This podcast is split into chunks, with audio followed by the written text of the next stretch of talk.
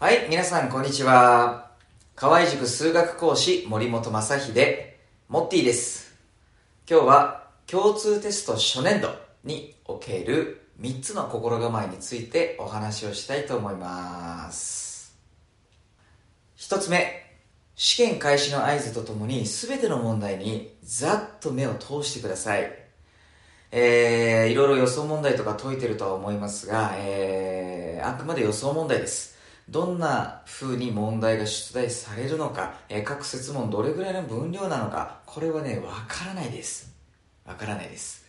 必ず目を一旦通して 1A なら70分 2B だったら60分であこれだけ解かなきゃいけないんだじゃあ前半で時間かけられないなっていうね判断をつけることができますえ必ず最初に問題にざっと目を通してくださいはい2つ目。えコスパを重視する。入試っていうのは限られた時間の中で問題を処理する能力が試されています。本当の数学の学力が試されているわけではありません。60分70分のね制限時間の中でどれだけ処理することができるかそれが問われてるだけです。だから絶対やっちゃいけないのはあこれ時間さえあれば解けたのになーっていうね。えーことが起こらないようにしてほしいです。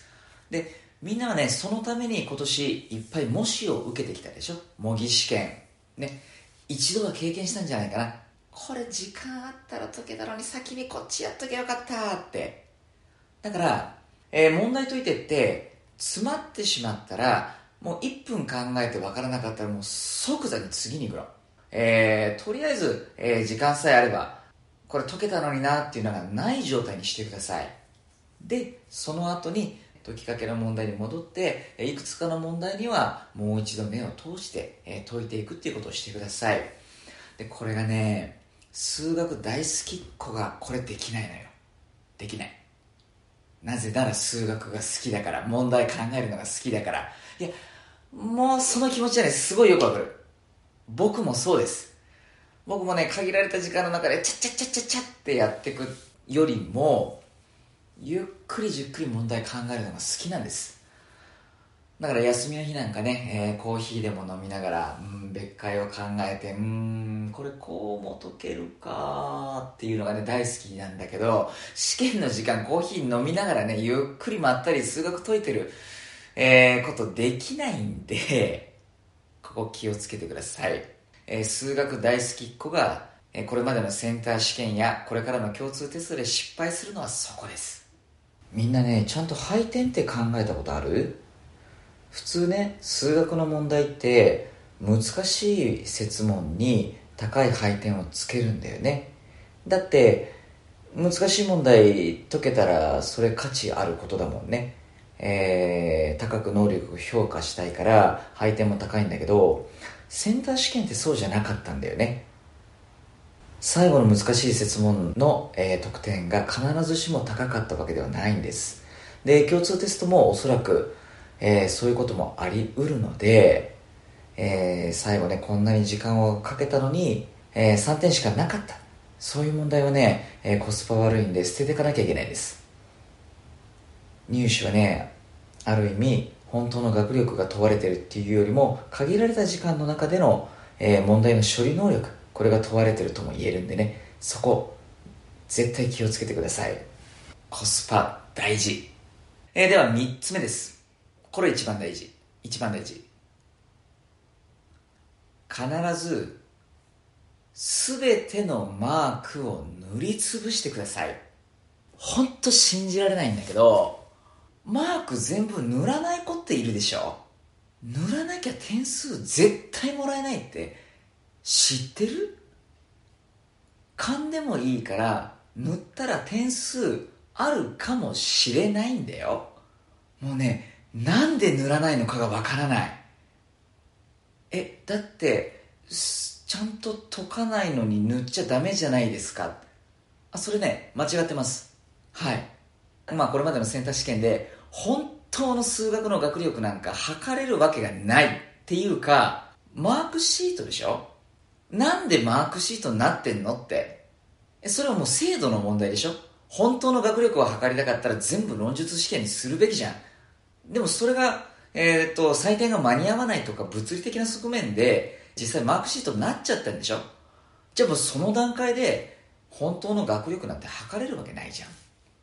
これ多分ね、いわゆる真面目な子がこの意見に反発してくると思うんだけど、それはね、真面目とは言わないです。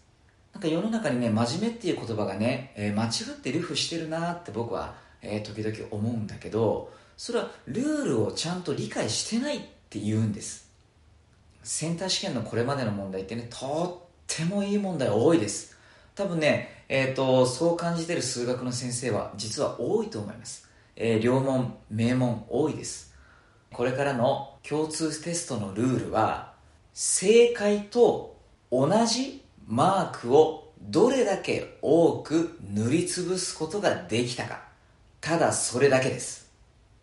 マークシートの欄にあなたは勘で塗りましたか、えー、真面目に考えて塗りましたか？っていうチェックする欄はないでしょとにかく正解を塗りつぶしたものが勝ちなんです。本当の数学の力を試したければ、二次試験、論述試験で思いっきりえー、考えてきてください。このアドバイスを毎年、えー、何人かの子が実行してね、えー、これまでのセンター試験終わった後に、えー、報告に来てくれています。先生言われた通り勘で塗ったらいくつも合ってた4つも合ってた20点もゲットしちゃったって。これ考えてみてください。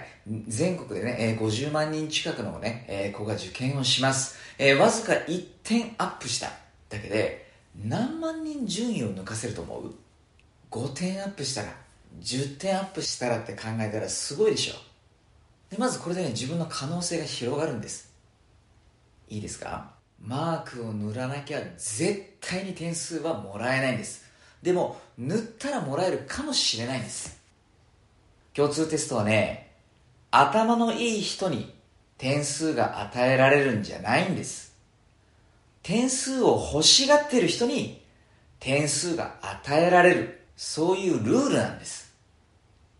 ちゃんとね、学力がある人に点数が与えられる、そういう試験がしたかったら、それは二次試験、論述試験でね、頑張ってください。えー、マークを塗りつぶすのにも、本当にね、でたらめに塗りつぶすんじゃなくって、なんかね、えー、まあ、勘で、えー、これぐらいの、この数字が入りそうだなっていうのがね、えー、きっと見えてくると思います。で、勘っていうのはね、当てずっぽうとは違います。えー、勘っていうのは、これまでの自分のね、知識や経験っていうのがあまり明確に言語化されてはいないけれども、それらの知識や経験が、こう、密接にね、結びついて、正解を知らせてくれる。えー、それが勘っていうものです。はい。ということで、えー、この3つ、この3つをね、しっかり守ってくれれば、えー、これまでの頑張りがね、無駄になることなく、え、自分の実力がね、100%出せると思いますので、ぜひ頑張ってください。それでは皆さん、またお会いしましょう。モッティでした。